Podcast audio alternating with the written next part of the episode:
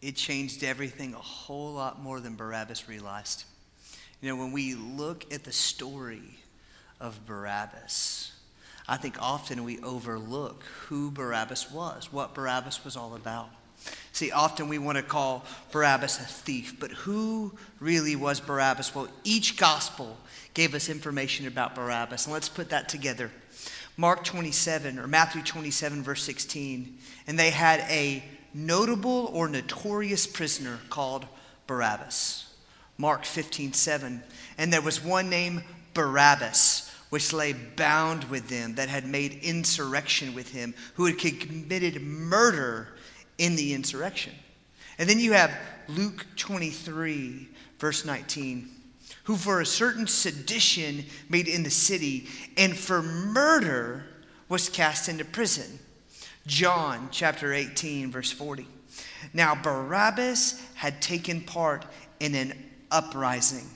See, when we look at all of this together, some people want to just say that Barabbas was a thief, but that was a little bit just minor in comparison to who Barabbas really was. See, was Barabbas a thief? Yes, but the word that they use for thief is kleptos, which is where we get the word kleptomaniac. See, he wasn't a kleptos. He wasn't called a kleptomaniac. Here's what he was called. He was called a lestis, which means that he was a bandit, a leader of an insurrection. Barabbas killed people. Barabbas stole, but it was in defiance to the Romans. See, Barabbas was a Jew. Barabbas was the leader of a group of Jews. Some might call him a zealot.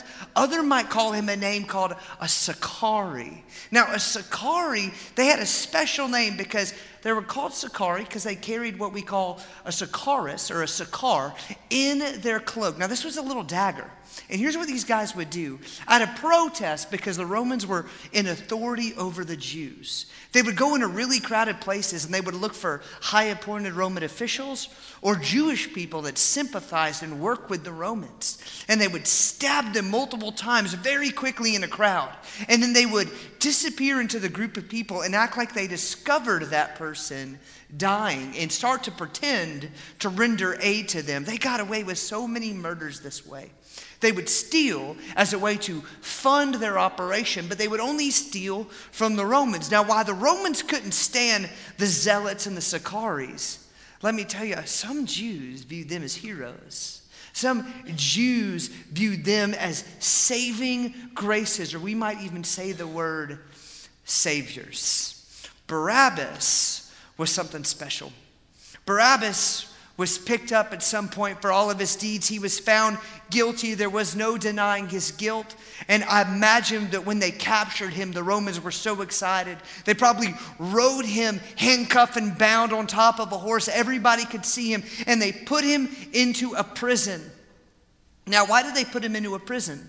See, because most of the time, if you were guilty of a crime back then, especially one of that magnitude, the punishment was rather swift.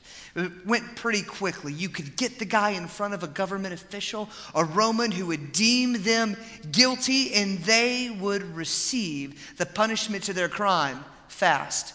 But he was in prison. Why? Because the Passover was coming. What the Jews wanted to do, or the Romans wanted to do, is wait.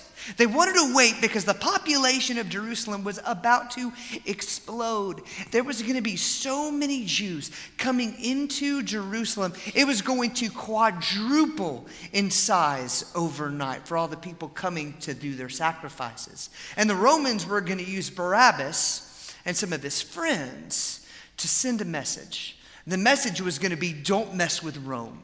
The message was going to be, you come against us and we will come against you. And they wanted for all of these Jews coming in to see some fresh people on those crosses, dying, screaming out and suffering, to send the message that the Romans should not be messed with.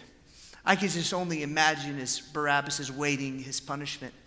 See, I've talked to some death row chaplains before, some executioners before, and they told me some interesting things. Here's what's interesting. See, I've heard stories about guys on death row that knew that they were going to be executed by a hanging. And what would end up happening As the guards would say that they would rub their neck for days, as if they could already feel the noose around their throat starting to clench in. I've heard of guys that knew that they were going to die by way of lethal injection.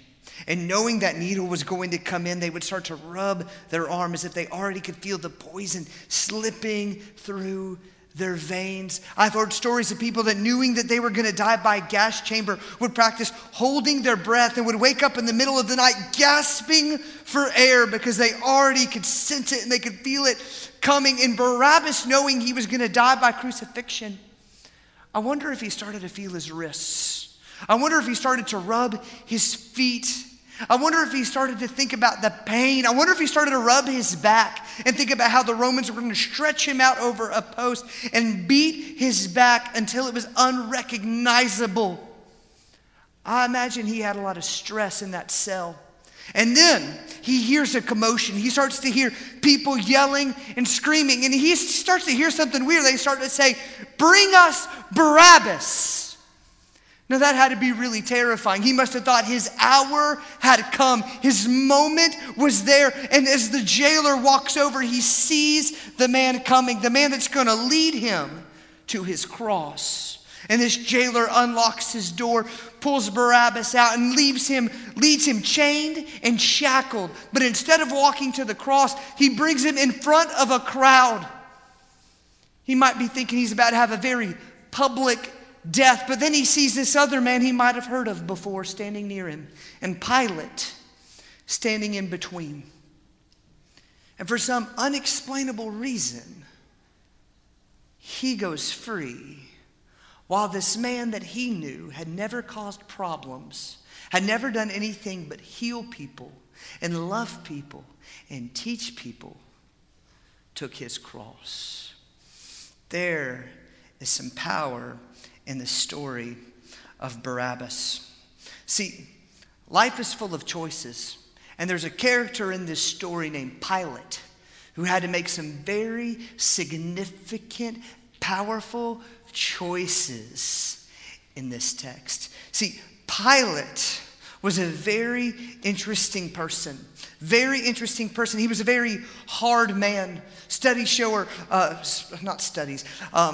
Cultural stuff show, historians say that Pilate was actually born a slave, but had risen through the ranks. And one of the reasons why he was in the position that he was is because he is married a close relative of Caesar.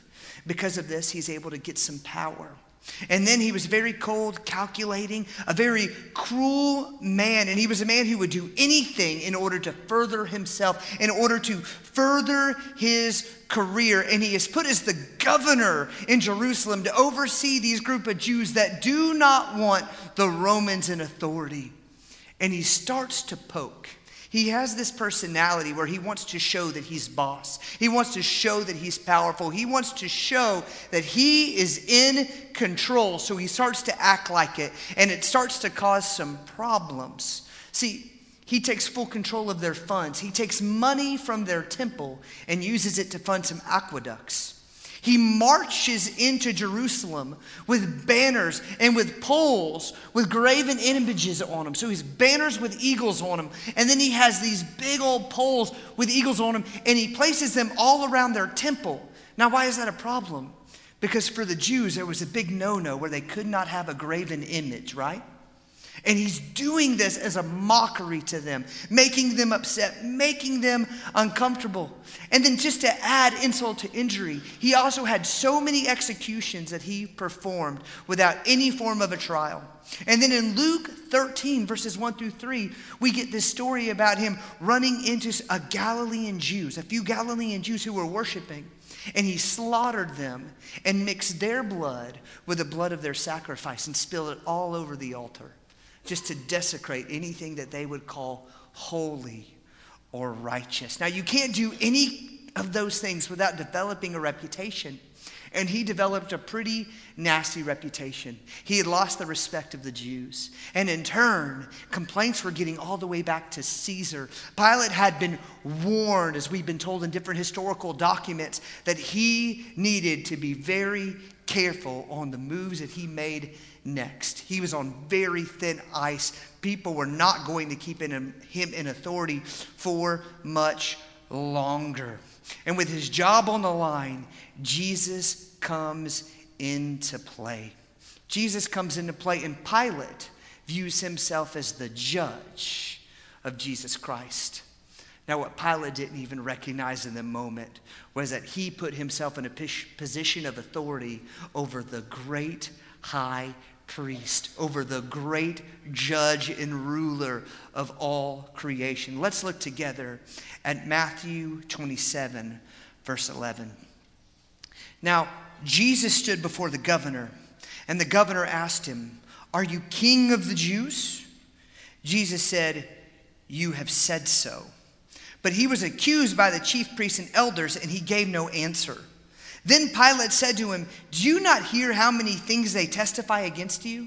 Do you not hear all the gossip they say about you? Do you not hear about all of the things that they are saying that you've said and that you've done?" But what does Jesus say in verse 14? He gave him no answer, not even to a single charge, so that the governor was greatly amazed.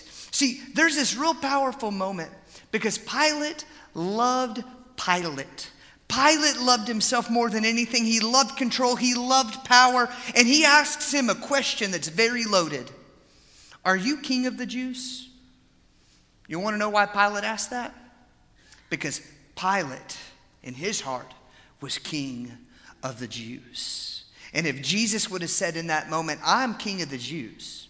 I'm king not just of the Jews. I'm king and Lord over all," can I tell you that Pilate's heart would have immediately hardened, and that execution would have happened immediately. I don't even know if Jesus would have made it to the cross. I think that Pilate would have taken out vengeance in that moment with how big his pride and his ego was. But Jesus answers humbly. Not only that, but he says, "Listen, people say a whole lot of things about you, Jesus. People are making up a lot of rumors. They are saying that you want to overthrow Rome. They're saying you want to tear down their temple. They're saying that you want to do all kinds of weird stuff, like eat blood and drink bodies the other way around. You know where I'm coming from. Things are getting weird." And Jesus doesn't say anything. Jesus remains silent. Why doesn't Jesus try to defend himself? Because Jesus wasn't in the business of trying to save his life.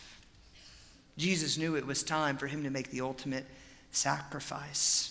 And so Pontius Pilate has this prisoner in front of him, and he's used to seeing prisoners in front of him. He does thousands of executions in his lifetime. But this one was different. Verse 15. Now at the feast, the governor was accustomed to release for the crowd any one prisoner whom they wanted. So he has this moment, he has this out. Because it's Passover, they do something that symbolized what Passover was about. See, Passover was about when the Jews were able to get out of Egyptian rule. And they were able to get out of Egyptian rule and make their beginning, make their start of the Exodus, where they made it into the Promised Land. And so this is this cool moment where they celebrate them who were enslaved now going free. So in order to celebrate, the Roman government is going to allow them to release one prisoner who was enslaved and let him go free. Now, I believe Pilate did think that they would allow Jesus to go free. I think he thought this would be his out, because he already has a check. But look at verse 16. They had a notorious prisoner called Barabbas. Now, notorious. He was well known. People knew about Barabbas. He had a following. Verse 17. So when they had gathered, Pilate said to him, "Who do you want me to release for you? Barabbas or Jesus, who is called Christ?" For he knew that it was out of what? Out of envy that they had delivered him up. Now, why were they envious of Jesus? See, the rabbis were the ones that were envious. The rabbis and the prophets, these guys that call themselves the religious leaders, they were the ones that were upset. And they were the ones bringing up this uprising, trying to influence people to want to see Jesus crucified. Now, why were they envious? See, back in the day, the rabbis were the celebrities in Jerusalem.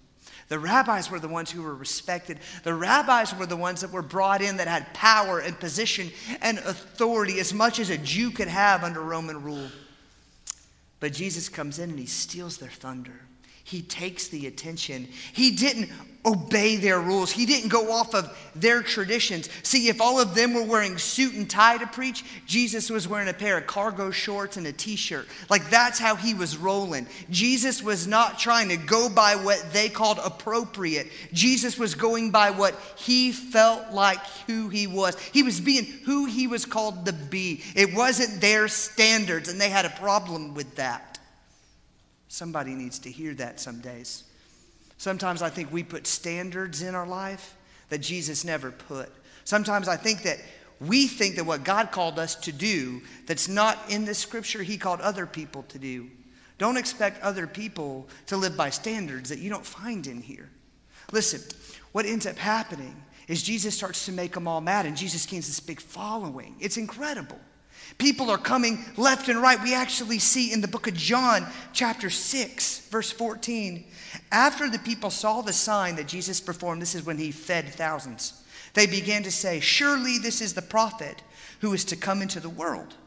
Verse 15, this is where it gets good. Jesus, knowing that they intended to come and make him king by force, withdrew again to a mountain by himself. So Jesus knew they wanted to make him king, but why didn't he want for them to make him king?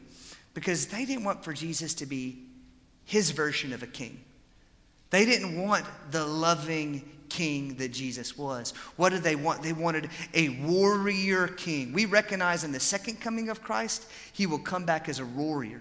But in the first coming, that is not how he came. They wanted him riding on a stallion. He came in riding on a donkey. They wanted a warrior, but they got a servant.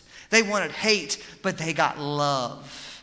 They have an issue with this. You know who they really wanted? You know who they really wanted? You know what kind of king they truly wanted? They wanted Barabbas. They wanted a man that would come in, that would take the bull by the horns, that would kill and not feel guilty, that would only love the Jews and would only be concerned about the Jews and would do whatever it took to make sure that the Jews get further in this life. But Jesus was concerned about their next life. And Jesus wasn't just concerned about the Jews. He was concerned about the Jews, the Gentiles, everyone in between. They had an issue with Jesus. See, they have this donkey-riding hillbilly preacher that comes into town, and they just don't know what to make of him because he's completely uncontrollable. He's doing these things that just don't make sense to them, that good Jewish people shouldn't do, especially not a Jewish religious leader. He kept breaking all of their man-made traditions. Like, he went home with a tax collector and ate with him. How dare you hang out with somebody that trades and his own people to get paid by Romans? This was a no-no. But then not only that, he goes into Samaria, where no Jew should ever go. And he hangs out with a Samaritan woman, not just a Samaritan woman, but a woman who had 5 husbands. That was a problem. Hey, y'all, not all at the same time. I saw a little girl's head go big. Hey, not all at the same time, I promise. Different times, okay? But just, sorry, that mouth got huge on that little girl. It was adorable. 5 husbands at once. That would be pretty scary. Here's what ends up happening. He makes all of these friends that the Jewish leaders just cannot get behind. They cannot get it. They cannot understand. They cannot control what Jesus was doing and what Jesus was all about.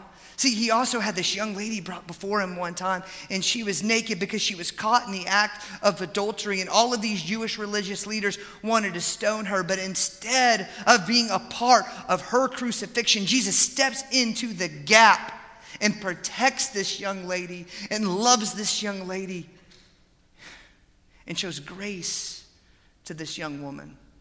See, that causes a problem for the Jews. He's twisting everything up on its head. How do you control a man like that? They needed a king that they could manipulate. They needed a king that they could mold. But how do you mold a man that looks at a blind man and tells him to see? How do you stop a man who looks at a leper and says, be healed, and his leprosy falls away. How do you stop a person who says to somebody with a horrible disease to be well and they are well? How do you stop a man and slow down a man who says to a person who's been dead for 4 days to get up and walk, and he walks? You cannot control our Jesus. You cannot manipulate our Jesus. You can't put our Jesus into a box. Let me go ahead and tell you something. When you try to live your life molding Jesus to your values and your rules and your morals and your comforts, you are never going to be following the Jesus that died on that cross for you. You want to follow this man-made Jesus that you came up with, and that's what the Jews were wanting.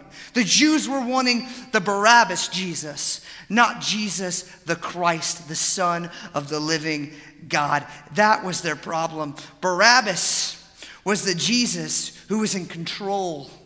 He did everything he could just to control situations, to kill, to seek vengeance, and Jesus comes in and he loves. There was a big difference between Barabbas and Jesus, but they loved them some Barabbas. Verse 19, besides, while he was sitting on the judgment seat, his wife sent word for him, "Have nothing to do with this righteous man, for I have suffered much because of him today in a dream." Pilate's wife even says, "Man, I've been around government my whole life." She was a relative of Caesar. Things aren't good with, like, don't mess with Jesus. This is a no-go. But verse 20, the chief priests and the elders persuaded the crowd to ask for Barabbas and to destroy Jesus. And the governor said to them, "Which of the two do you want me to release for you?" And they say, "Barabbas." Pilate said to them, "Now, if I give you Barabbas, what shall I do with Jesus who is called the Christ? What shall his punishment be?" Their response, "Let him be crucified." Verse 23. And he said, "Why? What evil has he done?" But they shouted all the more, "Let him be crucified." They wanted their religion. They didn't want Jesus. They wanted their rules, their comfort, their tradition, but they didn't want Jesus. Verse 24. So when Pilate saw that he was gaining nothing, but rather that a riot was beginning, he took water and he washes his hands before the crowd, saying, "I am innocent of this man's blood. See to it yourselves." You want to know why Pilate had to be in the mix? Because the Jews weren't allowed to kill anybody. The Jews weren't allowed to execute anybody because they were not governing themselves anymore. So the only way they're going to get rid of Jesus is by having Pilate and the Romans commit the execution. Verse 25, all of the people, all the Jews answered, "His blood be on us and on our children." Then he released for them Barabbas, and having scourged Jesus, delivered him to be crucified. So when we look at this text, there's a few connections I see between us and Barabbas. See, first of all, Barabbas had potential. Barabbas was not born the same notorious criminal that he was.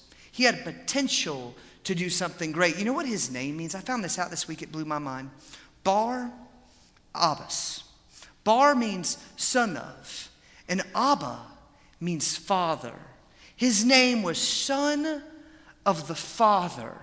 Now, a lot of historians want to debate what exactly that means. Some think it means son of a rabbi. Some of them think it means son of the father, like the father's prized possession, almost like calling him a junior. And some of them think it means son of the father, talking about the Lord, son of Father God. I don't quite know, but here's what I'll tell you. Barabbas was loved by some. Barabbas was loved by some, and he was not born this notorious criminal, but that's the life he chose to live. But then it gets even better. See, just like guys like Simon Barjona. Barjona means Simon, Simon Peter, son of Jonah. Simon Barjona. But we actually know that Barabbas had another name. Yeshua Barabbas. You know what that translates to? Jesus, son of the Father. So when Pilate is looking at the crowd, He says, do you want Jesus, Son of the Father, or do you want Jesus, the Christ? Do you see this moment? Now think back to him being in his cell, waiting for his execution, and he hears them condemning Jesus. He's thinking he is about to go down. He is thinking that that cross already has his name on it, and it did. But someone came in and took his place. Not only did Barabbas have potential, but then we see this. We see that Barabbas was a lawbreaker. He was unquestionably guilty, just like all of us. Romans 3:23, all have sinned and fallen short of the glory of God. I'm Barabbas. You are Barabbas, and just like Barabbas, we deserve what? We deserve to be punished. In Romans 6:23, for the wages of sin is death. We deserve the death. We deserve hell. We deserve the grave. Barabbas deserved the death that was coming to him. He was rightly to be held as prisoner. But the rest of 6:23 is great. The wages of sin is death, but the gift of God is eternal life. Because Barabbas was set free because Jesus took his place. Jesus, not a lawbreaker. Jesus, not guilty. Jesus, not deserving of punishment. In John 18:38, even Pilate says, I can find no fault, no guilt, no error in Jesus the Christ. Yet Barabbas was set free. You know what I find crazy? You know, Jesus didn't own anything pretty much. His whole life, he borrowed. See, he had to borrow everything. He had to borrow a place for his birth. He had to borrow a manger to sleep in. He had to borrow houses to sleep in. He had to borrow a boat to preach from. He had to borrow a donkey to ride on into Jerusalem. He had to borrow a room for his friends to have the Lord's Supper. And he had to borrow a tomb. But you know what else he borrowed? He borrowed a cross that wasn't even his. That cross was not made with Jesus Christ in mind. It was made with Barabbas in mind. But he took his cross. He took our cross. That cross had your name on it. It was made because you're a sinner. It was made because you fall short. It was made because you are guilty.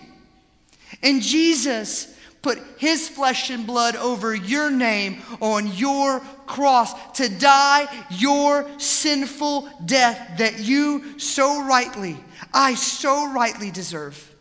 Jesus stepped in the gap because we have a gracious Savior. See, it's this picture also. See, back in the day, on the Day of Atonement, they would do this sacrifice that they called the scapegoat. And they would get two goats. And they would take both goats and they would pray over both goats and they would symbolically place their sin on the head of these goats. One goat would immediately be slaughtered and taken as a sacrifice. The other goat would be spared and sent off into the wilderness. That's Barabbas. Barabbas, loosely translated, could be seen as the scapegoat. He was the one that was released as the other went to the cross. That beating was for Barabbas. That shame was intended for Barabbas. That was Barabbas's crown of thorns. That was Barabbas's nails. See, you know what? Wait. It wasn't. Those were your nails. That was your crown. That was your sin. That was your tears. That was your pain. That was your cross. And Jesus hopped on the cross that he did not earn because he loves you. We think about the scene and we think about Barabbas being released. I just think about that moment. I don't think that Barabbas got off of the platform with Pilate and Jesus and started cheering. I think he walked away completely dumbfounded. I think he walked away completely confused. I think he walked away thinking it was a joke or a trick and some Roman was just going to scoop him up a couple seconds later. Yet he walked away and was freed. Do you want to know how Jesus viewed this? I think Jesus wanted Barabbas to go free because Jesus loves Barabbas. Jesus loved Barabbas. And see, we're thinking of how awful this is, that this holy, perfect Savior would have to die on the cross meant for this sinner. But that's exactly what he does for us. And when I look at Barabbas, my goodness, I'm so grateful. I'm so grateful that Jesus loved Barabbas. I'm so grateful that he was willing to take his place because we are Barabbas. But see, some of us in this room, let me tell you something. It's as if you're Barabbas. You're standing in his shoes. You are guilty. And Jesus comes in and he says, give me his chains. Give me their debt. Give me the punishment that they deserve so they can go free. And I feel like we have people in this room that are sitting here right now that would make this argument. No, I can do this.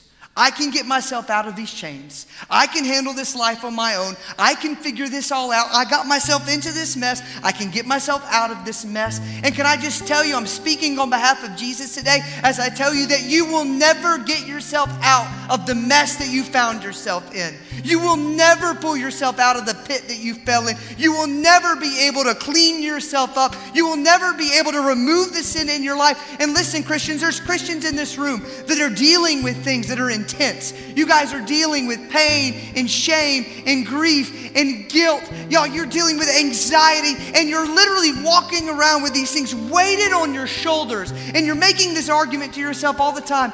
I can handle it. I can endure it. No, you won't. Jesus didn't die just for your sin. He died for your shame and your pain and your grief. He died, and as he takes control of your life, he wants you to place all of those things at the foot of the cross. You were never intended to carry those things. See, we look at Barabbas and we think that guy deserving. We deserving of death, deserving of shame. But Jesus loved Barabbas. Jesus knew that he had to be treated like Barabbas in order for Barabbas to be treated like Jesus. Do you see that? That's the gospel. That is what we call substitutionary atonement. You want to know what that means? Jesus took your place. Jesus died on the cross that you deserved to die on. Hear me today. You'll never break it. Never break the chains of sin on your own. You'll never get rid of your guilt and your shame on your own. You'll never be able to handle and manage your stress on your own. Jesus died so that you could sacrifice all those over to him. Listen, in a moment, we're going to open up this altar. Here's what I'm going to ask you to do. I'm going to ask you to get real with yourself. Y'all, I say this often, but I'm going to say it again. I know there are people in this room that are not certain that they have a relationship with Jesus. I'm begging you, talk to somebody today before you leave. Let's make sure that you have that lined up. Come and talk to myself. Come to talk to Brother Jeremy. If you need to pray at the altar, pray at the altar. And some of you in this room, you're a Christian, but my goodness, you've been holding on to control. It's almost like you're embarrassed to show Jesus what you're dealing with. Can I say something? There will never be a time when you talk to Jesus and he is surprised by what you're going through. Oh my goodness, I had no idea it was that bad down there. Oh my gosh, I had no clue that you were that depressed. Oh my goodness, I had no clue that you had that much shame. Oh my goodness, I had no idea that you're dealing with that much anxiety. Your sin does not embarrass Jesus. Give it over. Let's pray. Lord, we thank you for the opportunity we have to be in your word. And God, I pray that your word, as we get into it, will get into us. Lord, we don't make much of topics. We make much of you. We make much of your word. And God, here's what I ask. I ask that you ignite the word in our hearts so that we may live out your truth. God, I pray that we will surrender. I pray for those that do not have a relationship with you, God, that they will surrender.